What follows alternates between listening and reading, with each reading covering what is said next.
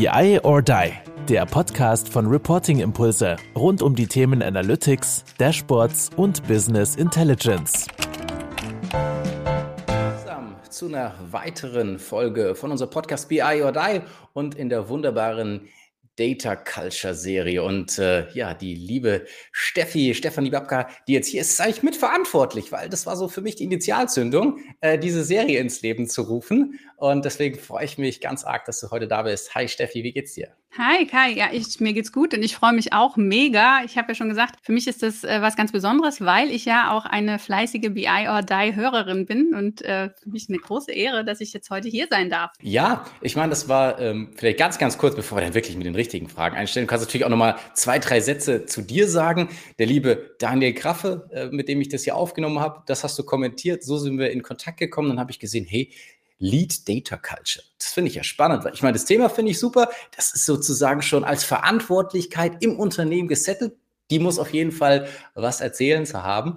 Und vielleicht magst du noch mal zwei, drei Sätzchen zu dir sagen und dann äh, wollen wir direkt in die richtigen Fragen reingehen. Ja, gerne. Also ich bin Steffi Babka, wie du schon sagtest, bin seit sieben Jahren bei Merck, bin so ein bisschen Konzernhopper, war immer in großen Unternehmen, zehn Jahre in der Automobilindustrie, dann bei, im FMCG-Bereich, jetzt im Technologie- und Science-Bereich. Und ähm, ich bin seit Juli diesen Jahres Data Culture Lead bei Merck. Interessanterweise war das so, dass viele Kollegen oder einige Kollegen zu mir gesagt haben, krass, dieser Titel, der, der ist, das ist eigentlich dein Job, den du schon, schon immer machst. Du, du kämpfst ja schon immer für die Datenkultur. Äh, insofern ähm, bin ich da total happy, ist mein Traumjob, bin absolut glücklich, dass ich das Thema vorantreiben darf und bin auch dankbar, dass es solche Podcasts gibt wie euch, die das Thema Datenkultur, glaube ich, deutschlandweit auch nochmal stark vorantreiben. Insofern, ich habe viel von euch gelernt und bin, habe ich ja eben schon gesagt, ein, ein Hörer von euch und das kannst du jetzt gerne auch rausschneiden, wenn es dir zu viel ist, aber ich liebe euren Podcast. Ich muss sagen, also ich finde es total cool, dass ihr das einfach auch so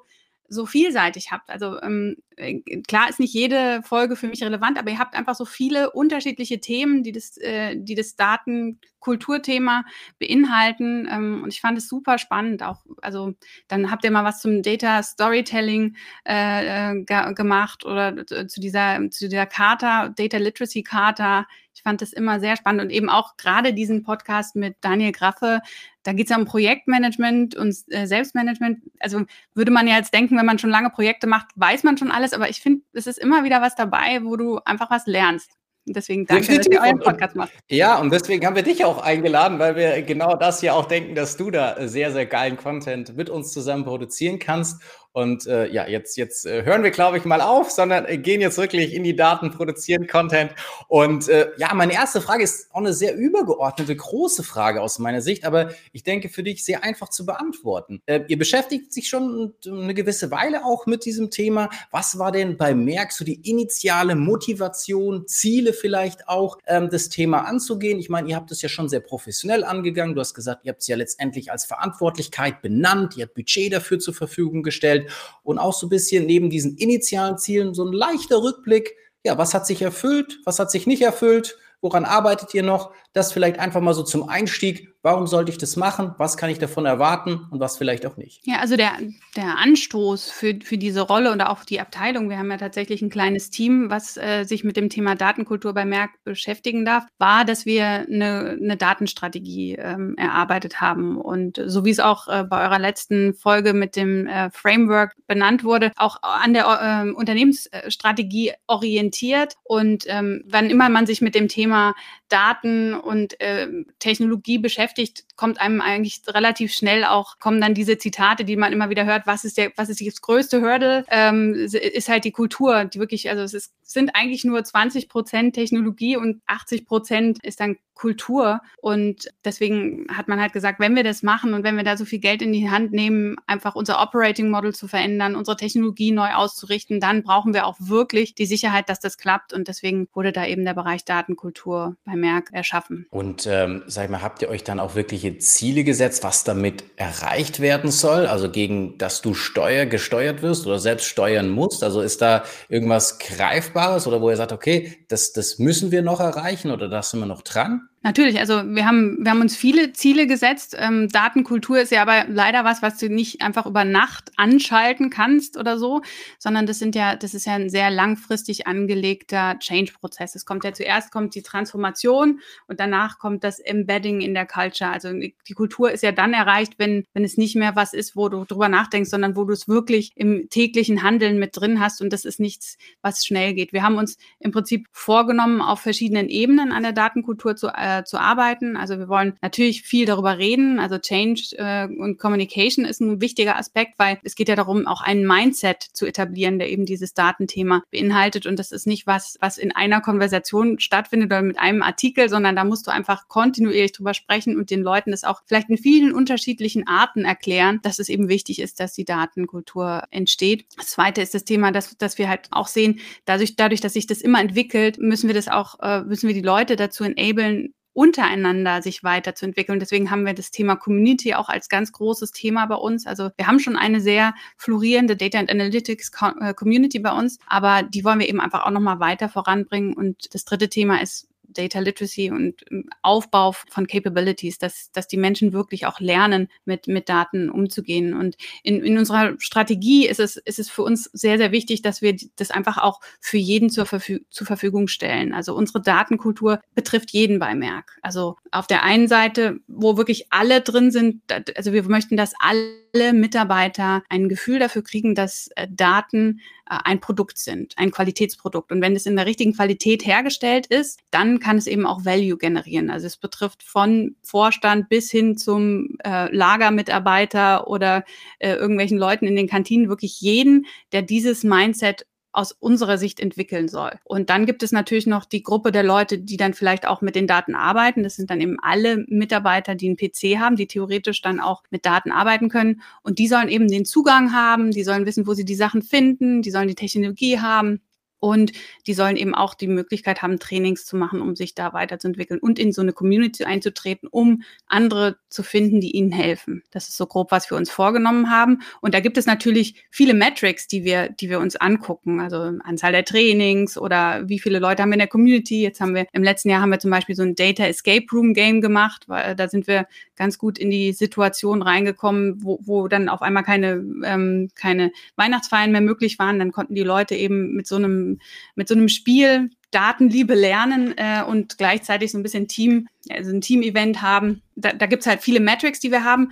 Wir haben überlegt, ob wir sowas machen können wie ein, ähm, Data Culture Index oder so, an dem man das messen kann. Aber so leicht ist es nicht zu messen. Und wenn irgendeiner eurer Hörer da eine großartige Idee hat, bin ich total offen, da auch zu lernen, weil den Heiligen Gral haben wir noch nicht gefunden, was das Messen angeht. Ja, perfekt. Wir haben ja auch noch einige, ähm, die wir jetzt hier auch noch mal im, im Podcast haben dazu. Aber natürlich kann man äh, dich auch jederzeit über LinkedIn anschreiben. Das habe ich ja genauso getan. Also von dem her, äh, jeder, der da Input auch noch äh, für die liebe Steffi hat, das sehr gerne tun. Weil ich glaube, das, was du jetzt auch wieder sagst, allein schon dieses 80-20, wo du gesagt hast, okay, 20 ist vielleicht Technologie, 80 Prozent ist Kultur. Man muss dem Ganzen ja einen, einen Rahmen geben, wie ihr gesagt habt, von ganz oben die Strategie, daraus müssen wir das alles ausleiten. Wir müssen dem aber auch eine gewisse Zeit geben, weil wir können es nicht einfach einkaufen und wupp, nächsten Tag ist es da. Wir müssen alle an Bord nehmen, dieses schöne so, sag ich mal, vom Fließband bis oben zum Manager. Jeder muss ähm, letztendlich dieses Mindset haben. Wir müssen da in Data Literacy in, investieren. Und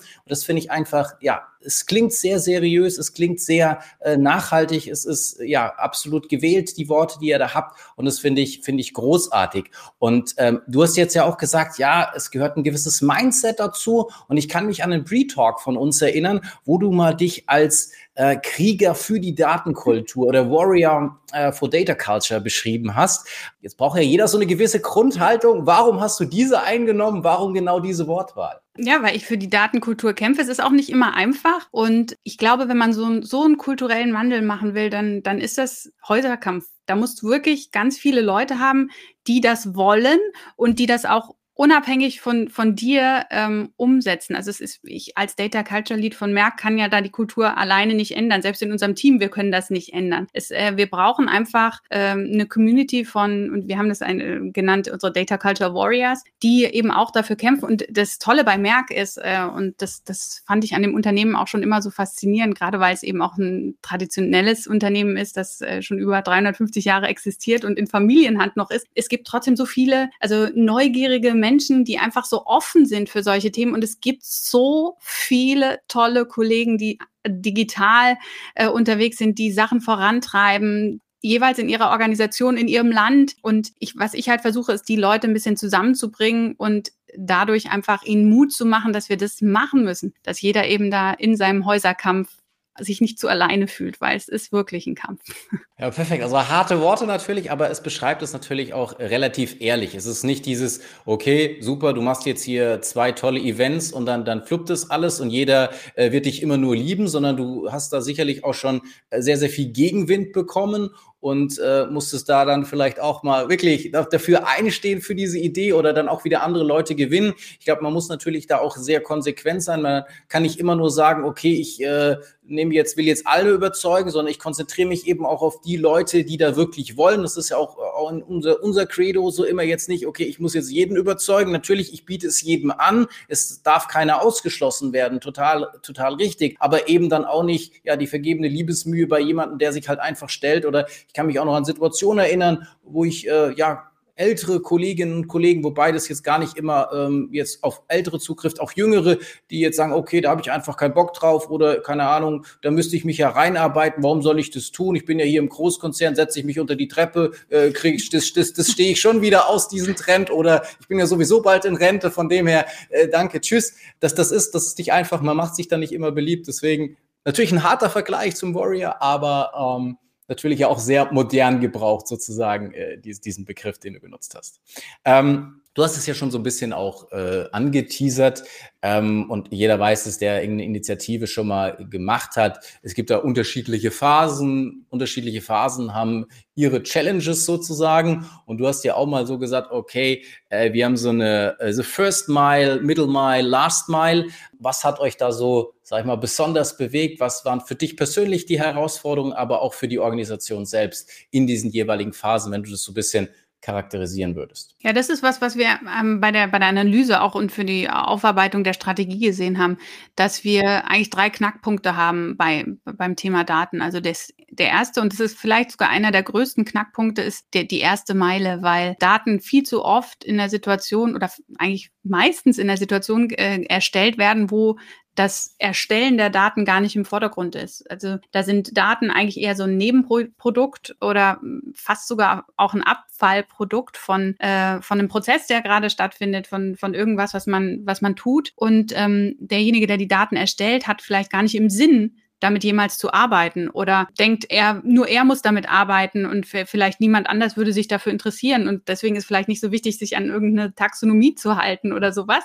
Das heißt, das ist so die, diese erste Challenge, wo es uns eben wichtig ist, was ich vorhin schon sagte mit dem Qualitätsprodukt. Wir stellen Tabletten her, wir stellen Reagenzien her, wir stellen lauter tolle Sachen her bei Merck, aber wir stellen auch Daten her und Daten sind für uns ein Produkt. Das wäre eben das, was, ähm, was sehr wichtig ist, was, was alle Mitarbeiter einfach auch so verstehen. Denn nur wenn wir es als Produkt haben, auch als internes Produkt, können wir daraus eben einen Nutzen ähm, ziehen. Und das, dieses, dieser Produktgedanke ist, ist sehr clever und zum anderen eben auch diese Qualität, so wie ich sie als Unternehmen, das 350 Jahre am Markt ist, nach außen liefern muss, muss ich es eben auch meinem Kollegen, der vielleicht weiter mit den Daten arbeitet, wo ich vielleicht gar nicht mehr dran denke, so nach dem Motto, naja, diese oder jene Analyse macht er vielleicht noch oder arbeitet irgendwie in irgendeiner Art und Weise damit weiter, wie ich mir das gar nicht vorstellen kann, weil ich das in meinem kleinen Schneckenhäuschen überhaupt nicht überblicken kann.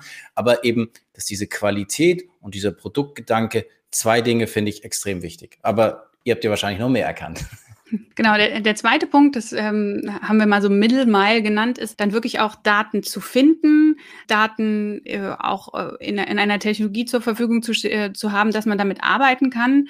Das ist auch ein wichtiger Punkt, eben, dass man auch so eine Transparenz erschafft, dass Leute eben auch Data Sharing is Caring ähm, äh, zur Verfügung stellen und so weiter. Und unser großartiger Group Data Officer Walid Mehana, der, der zeigt das immer ähm, mit zwei Händen. Ich versuche das mal zu beschreiben für die Hörer, die mich jetzt hier nicht sehen, aber er hat eben die untere Hand ähm, sind die Skills und die obere Hand ähm, das, das die Technologie und da gibt's halt diesen Gap zwischen Technologie und Skills und was wir halt versuchen ist, die, die Skill-Hand, also die linke Seite sozusagen nach oben zu bringen und die Technologie nach unten zu bringen, die Einstiegshürde möglichst gering zu machen, dass die, dass es eben möglichst auf einem Level ist und die Leute einfach ohne große Probleme da rein können und damit arbeiten können. Deswegen arbeiten wir an einem ähm, Data and Analytics Ecosystem, wo wir verschiedene Technologien äh, in den Sinnzusammenhang zur Verfügung stellen wollen, dass Leute einfach, dass sowohl jemand, der wirklich Data Scientist ist und sich mit äh, unfassbar komplizierten Dingen auskennt, sich da wiederfindet und seine Arbeit machen kann, aber eben auch jemand, der vielleicht zum allerersten Mal sich die Frage stellt, und wenn ich das jetzt nicht in Excel mache,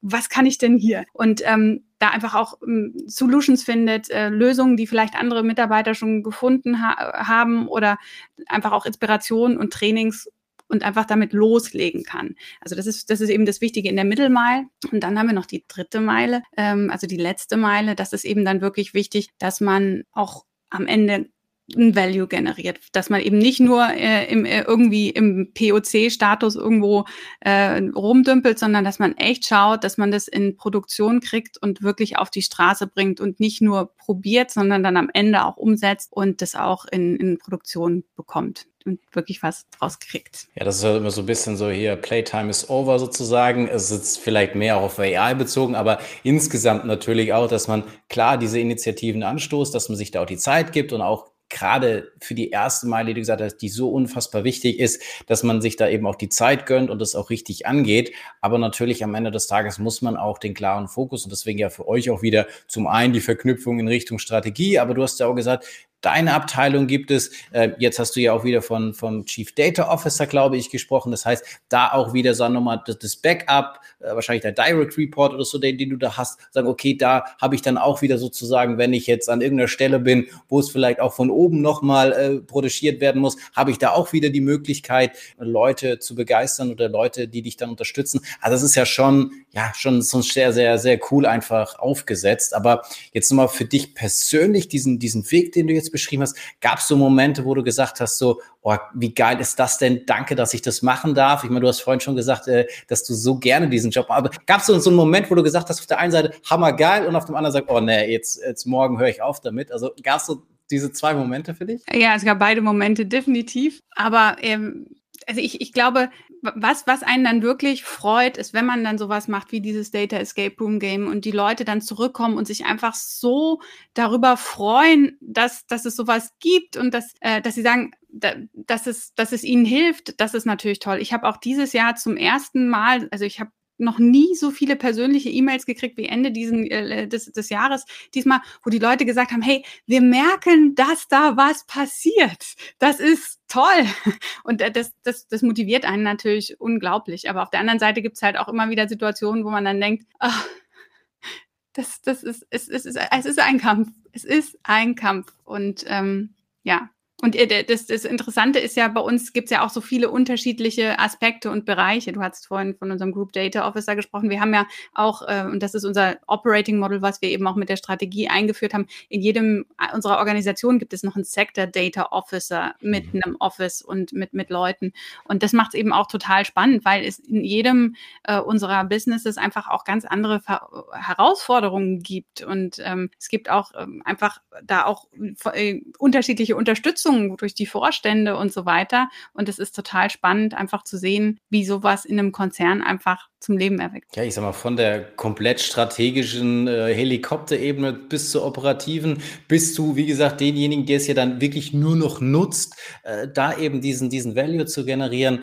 das finde ich spannend. Und natürlich, wenn du dann auch, sag ich mal, an so einer kämpfenden Position bist und da diese Wertschätzung bekommst. Das war ähnlich wie für mich vorhin, wo du sagst, okay, Kai, du kannst es gerne auch rausschneiden, wo ich sage, das war krass, also dass du das äh, so wertschätzt, äh, den, den Content, den wir da bereitstellen, äh, das freut mich, das freut natürlich auch das, das ganze Team, aber das ist natürlich auch in so einer Position, wo du sagst, wo du dann Leute irgendwie enablest, die vor, ich sag jetzt mal, keine Ahnung, immer den ganzen Tag Excel rumgeschubst haben und dann durch das alles, was du anbietest oder durch die Community jetzt plötzlich merkt, hey, ich kann mein, mein Leben vereinfachen oder Kollege XYZ, der macht es genauso und der macht es aber anders und der hilft mir dann dabei. Das ist halt ja immer so dieses, wo du sagst so, wo Leute dann so, wow, so diese, dieses Strahlen in den Augen bekommen, das ist natürlich schon sehr, sehr cool. Und das macht natürlich aber auch diesen, diesen Lead äh, Data Culture aus. Und das ist äh, schon auch schön. Äh, nichtsdestotrotz gibt es ja viele andere Themen, die da, die da auch kursieren. Datendemokratisierung, Digital Ethics, Responsible AI. Wie habt ihr die unter einen Hut bekommen? Wie sind die sozusagen bei euch auch, äh, also welche Bedeutung haben sie? Äh, welche Bedeutung haben sie für, für eure Datenkultur? Wie seid ihr damit umgegangen? Das ist tatsächlich ein Thema, das uns sehr, sehr am Herzen liegt. Und wir sind ja ein Wissenschafts- und Technologieunternehmen.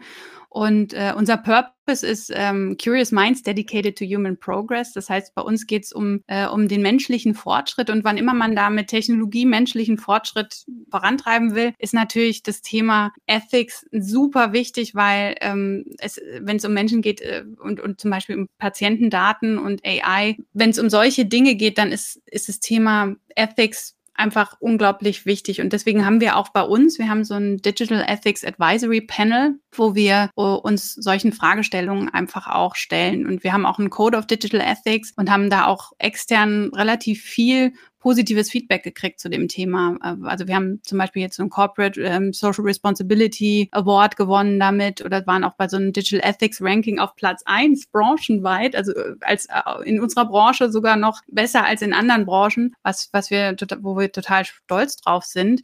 Und mein Kollege Jean Neuchatin, der das vorantreibt, ähm, also ich bin unglaublich stolz darauf, dass er das so toll macht. Wir haben jetzt auch unseren Code of Digital Ethics gerade peer-reviewed veröffentlicht und arbeiten da halt mit externen die uns da einfach auch nochmal ein Feedback geben. Und ja, es ist, äh, uns ist das sehr wichtig. Und ähm, du hast ja, ja so nebenbei ja auch schon wieder Sachen äh, angesprochen. Das heißt, es ist ja nicht nur der Austausch nach innen, ich meine, es ist nach außen, dass du jetzt auch hier in diesem Podcast Rede und Antwort stehst, aber du tauschst dich ja auch regelmäßig, sag ich mal, mit Kolleginnen und Kollegen, sag ich mal, außerhalb, sag ich mal, deiner, deiner Merkbubble aus. Was waren da so die, die Erfahrungen auch jetzt in Bezug auf, auf Datenkultur oder Unternehmen, die vielleicht schon weiter sind, genauso weit wie ihr sind? Äh, was waren da so deine, deine Erfahrungen oder vielleicht auch nochmal ermutigende Worte, äh, damit vielleicht andere, die jetzt vielleicht noch sehr, sehr stark am Anfang stehen und sagen, so, oh Gott, krass, was da die Steffi schon alles erzählt, da, da werden wir ja total gerne schon, aber ähm, vielleicht da auch nochmal der eine oder andere persönliche Hinweis von deiner Seite? Ja, ich glaube, was, ähm, und das, das sehe ich auch, wo ich jetzt in unterschiedlichen großen Konzernen gearbeitet habe, was, glaube ich, bei Merck richtig toll ist, dass wir einfach, dass es nicht unbedingt nur darum geht, die Leute anzuschieben, weil es gibt ganz viele Leute, die schon in die richtige Richtung laufen oder die schon loslaufen.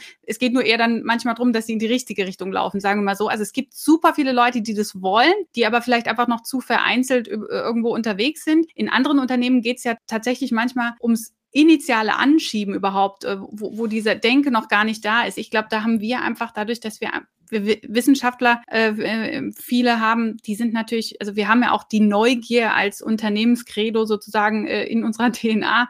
Und ähm, ich, ich glaube, da ist es da, da, da ist es einfacher als in anderen Unternehmen, wo man da vielleicht auch nochmal viel mehr Grundsatzüberzeugungsarbeit leisten muss. Es hat beides seine Vor- und Nachteile, weil wenn alle schon losgelaufen sind, muss man einfach auch gucken, wie man, wie man das dann am besten kanalisiert und zusammenbringt. Wenn die Leute erstmal angeschoben werden müssen, ist es, ist es natürlich erstmal ein ziemlich langer Weg, wo man dann eben dieses erste, diese Kommunikation braucht. Ich glaube, es ist auch ein Riesenunterschied und das sehe ich, habe ich ja vorhin schon gesagt, auch in unseren Unternehmensbereichen, wie stark die Führungskräfte da dahinter stehen und wie stark sie das pushen. Das ist ein Riesenunterschied, äh, ob der Vorstand sich dahinstellt und sagt, Datenkultur ist uns wichtig oder ob, ob, ob das eben nicht der Fall ist. Und da, das war auch lustig. Wir, wir haben eben einen Vorstand, der da sich sehr aktiv immer ähm, auch positioniert und darüber spricht. Und äh, wir, manchmal kommentiere ich dann auch äh, auf LinkedIn und andere Unternehmen haben mich dann schon angesprochen und haben gesagt, ich finde es so toll, was bei euch da passiert.